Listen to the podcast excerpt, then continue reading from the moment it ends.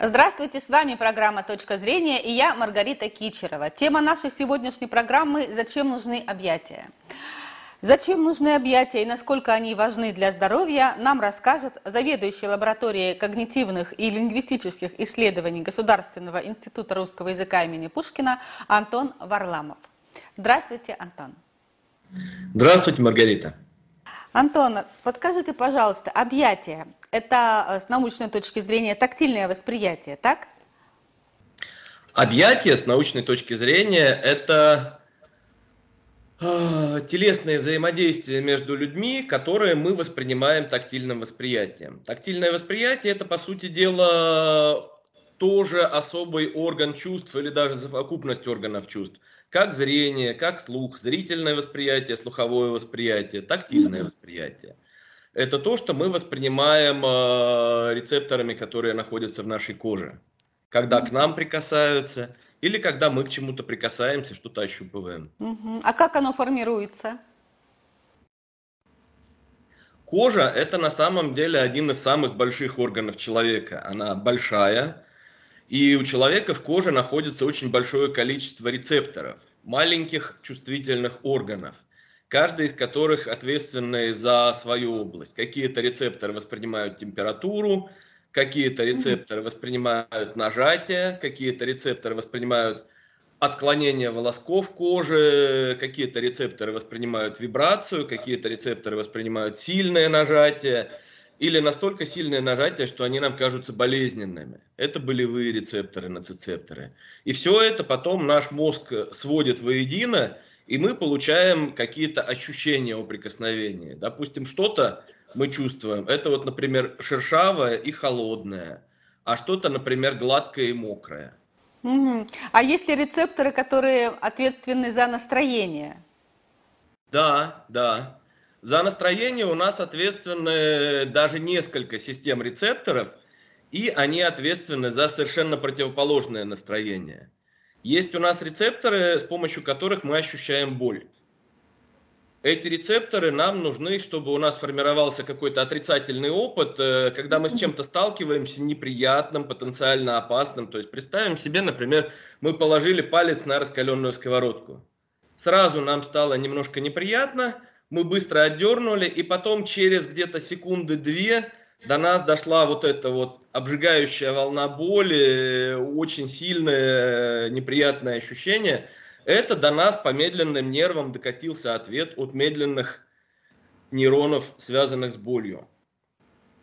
Что вот. происходит? И у нас сейчас противоположная система, с помощью которой мы получаем удовольствие от прикосновений других людей. Это тоже специальные нейроны, по которым э, специальные нервные волокна, по которым информация передается медленно. И эти рецепторы наиболее активно реагируют, когда нас кто-то нежно, медленно гладит или обнимает. И от этого мы получаем удовольствие как от приятного вкуса, как от приятного запаха, прямое, безусловное удовольствие. Эти рецепторы нам нужны для того, чтобы нам было приятно, когда нас трогают и гладят другие люди, чтобы укреплялись эмоциональные связи, чтобы укреплялась привязанность. От э, того, что стимулируются эти рецепторы, у человека выделяется окситоцин, гормон привязанности, гормон любви. И это стимулирует хорошее отношение к другим людям, альтруизм, социальное поведение. Угу. То есть приятное – это безопасное, это сигнал, что это безопасно. На, на, на физическом уровне. Действительно, сигнал, что нам приятно, что нам безопасно, что кто-то нас любит и о нас заботится. Да, понятно. Ну тогда о любви, заботе и прочем. Что происходит с человеком на нейробиологическом уровне, когда к нему прикасается? Вот что, э, у нас же какие-то наверняка процессы в организме происходят. Да, конечно. Когда к человеку прикасаются, вместе прикосновения, срабатывают рецепторы, маленькие органы на концах специальных клеток, нейронов, которые передают информацию э, сначала по нервным волокнам, потом через спинной мозг, в головной мозг человека, и у человека формируется ощущение от прикосновения от этого.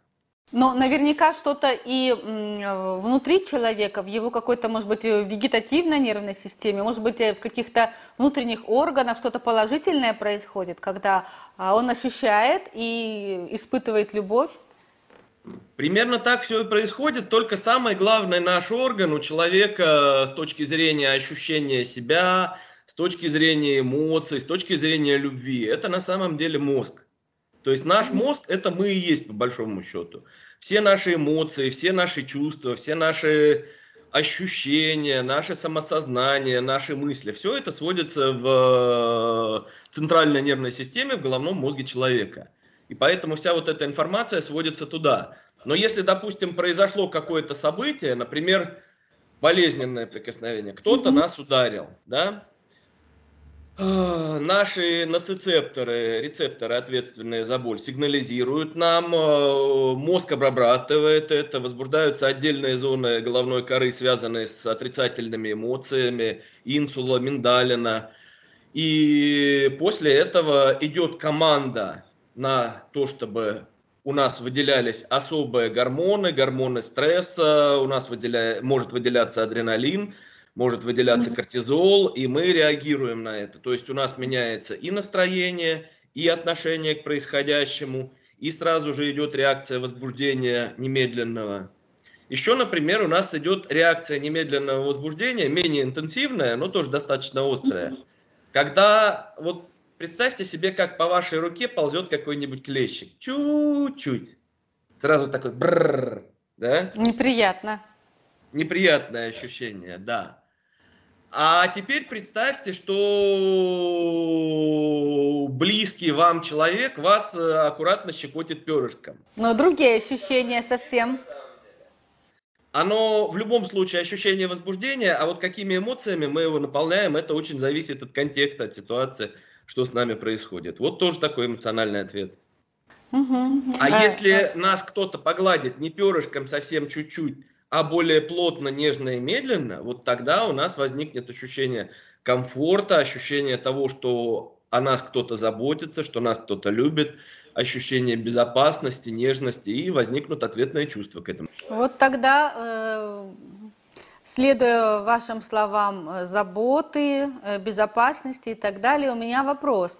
Нуждается ли взрослый человек в социальных, тактильных контактах и почему? Да, на мой взгляд, взрослый человек и, и молодой взрослый человек. Любого возраста человек. Среднего возраста. Угу. И пожилые люди очень нуждаются в тактильных контактах, в социальных тактильных контактах, в прикосновениях других людей. Проводилось много исследований о том, как тактильные контакты влияют на состояние, на эмоции человека, на поведение человека. Например, психологи проверяли, как люди в ресторане реагируют на то, что к ним прикасается официант. У людей от этого повышалось настроение, и они оставляли большее количество чаевых. Угу. А я, знаете, читала интересную, э, ну, не историю, скажем так, небольшой факт в домах престарелых, когда люди плохо ели, их достаточно было просто погладить по плечу или похлопать, и у них пробуждался аппетит. Да, действительно, было такое исследование, это тоже очень важное исследование, оно показало, э, что вне зависимости от нашего возраста очень важно э, каждому человеку, когда к нему прикасаются, потому что он так чувствует, что его любят, уважают, ценят, заботятся о нем. И пожилым людям очень часто как раз не хватает именно и эмоционального, и физического внимания. То есть э, у нас э, пожилые люди часто оказываются как бы вытесненными на периферию жизни и чего-то там живут потихоньку, а взрослые их дети уже суетятся, у них своя жизнь, а бабушки и дедушки сидят грустные, одинокие. Вот им очень не хватает. Хорошо, когда у них есть внуки, внучки, э, это все равно какая-то возня, какие-то обнимашки, эмоции позитивные. А если уже и внуки выросли, то все равно ощущений не хватает, и поэтому если вы видите свою бабушку, дедушку, а, маму, папу пожилую, э, подойдите, прикоснитесь, обнимите лишний раз. Ну и о себе не стоит забывать, Антон, потому что молодым людям тоже не хватает контакта, именно вот такого социального, безопасного прикосновения? У молодых людей это все воспринимается намного острее, и часто бывает, что если у человека по жизни отношения со сверстниками или с противоположным полом не складываются, угу. то человек их для себя еще и обесценивает. То есть нет у меня вот этого, нет у меня обнимашек, ну и не надо, у меня зато богатый духовный внутренний мир. А потребность от этого никуда не девается. А к чему это приводит? Это приводит к тому, что человек дальше чуть-чуть обособляется, замыкается в себе. А депрессии? А, по сути дела, телесное общение с другими людьми – это очень большой ресурс для поднятия нашего настроения. И человек автоматически лишает себя этого ресурса. Это один из немногих способов вот просто в лоб быстро поднять себе настроение, почувствовать себя любимым, почувствовать себя важным, нужным кому-то. Э, во взрослом возрасте это уже меньше про защищенность. Защищенность это больше про отношения мать-ребенок.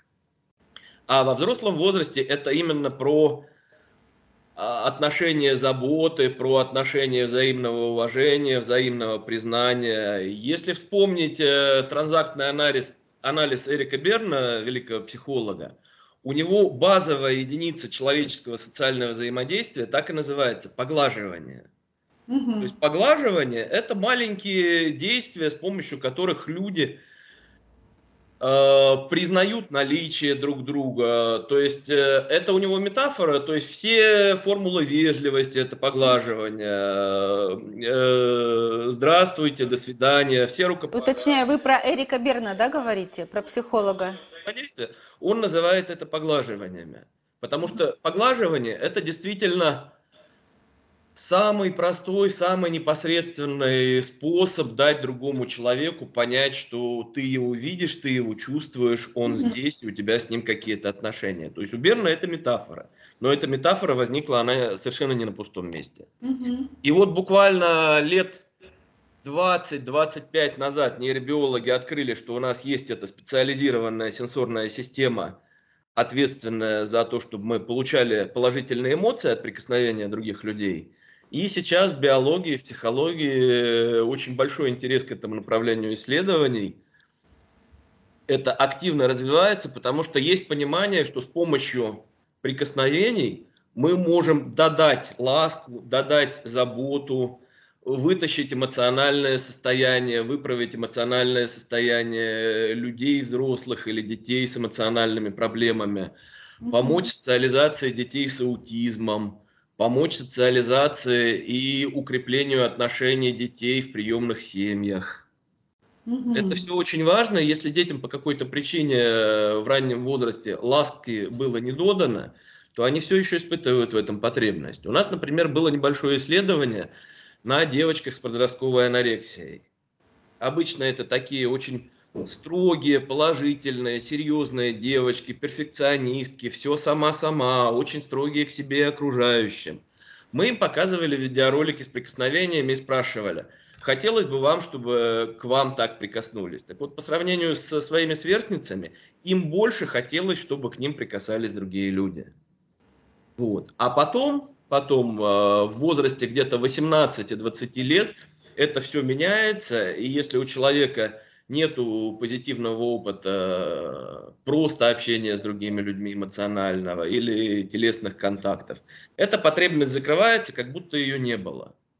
То есть у меня это нет, значит мне это и не надо, значит я без этого и проживусь, не очень, проживу, не очень-то это и важно. И это как раз очень сильно мешает, эта установка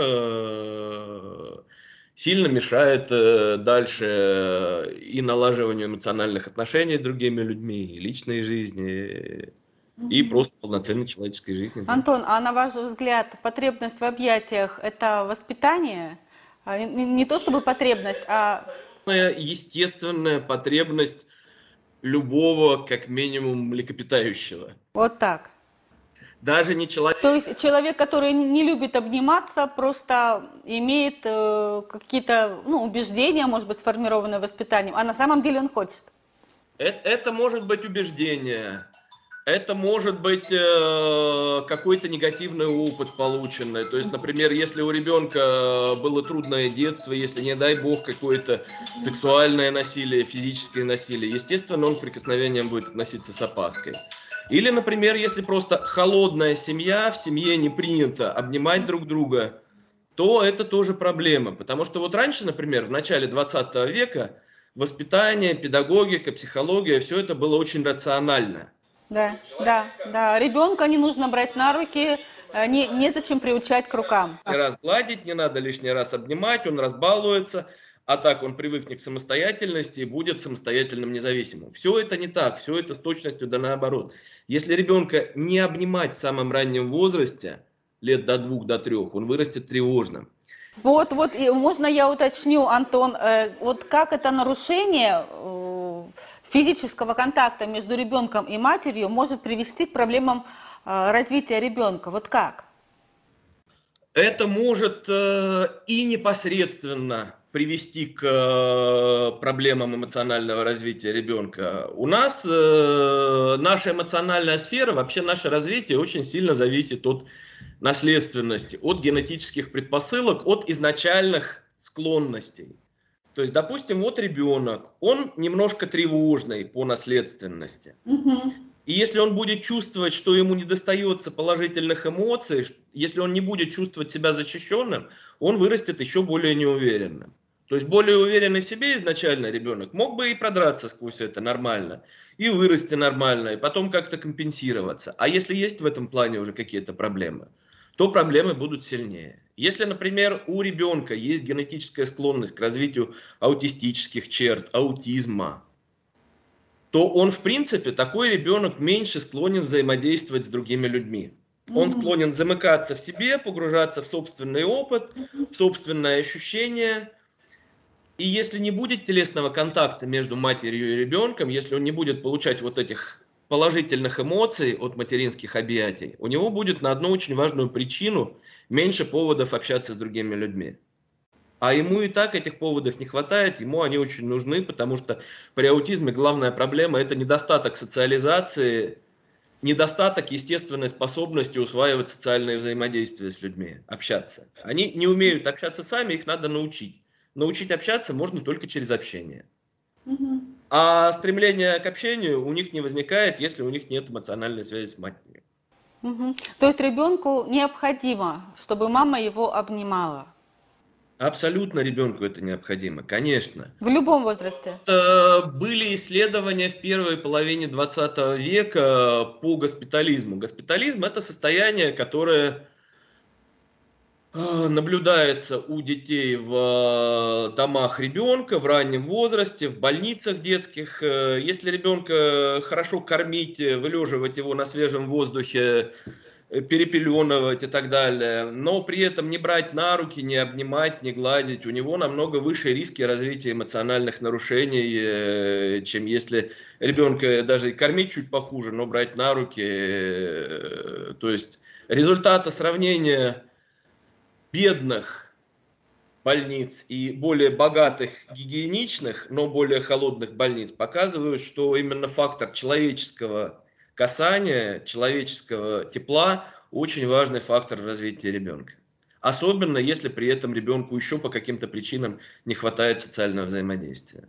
То есть это как-то влияет на его характер, на формирование его характера? Конечно, конечно чем меньше мы обнимаем своего ребенка, тем да. больше у нас шансов на то, что ребенок будет меньше любить других людей, будет более зацикленным на себе, более эгоистичным и меньше знать, как с другими людьми вообще взаимодействовать. Спасибо, Антон. Спасибо. На этом наша программа подошла к концу. С вами была Маргарита Кичерова и заведующий лабораторией когнитивных и лингвистических исследований Государственного института русского языка имени Пушкина Антон Варламов. Всего доброго!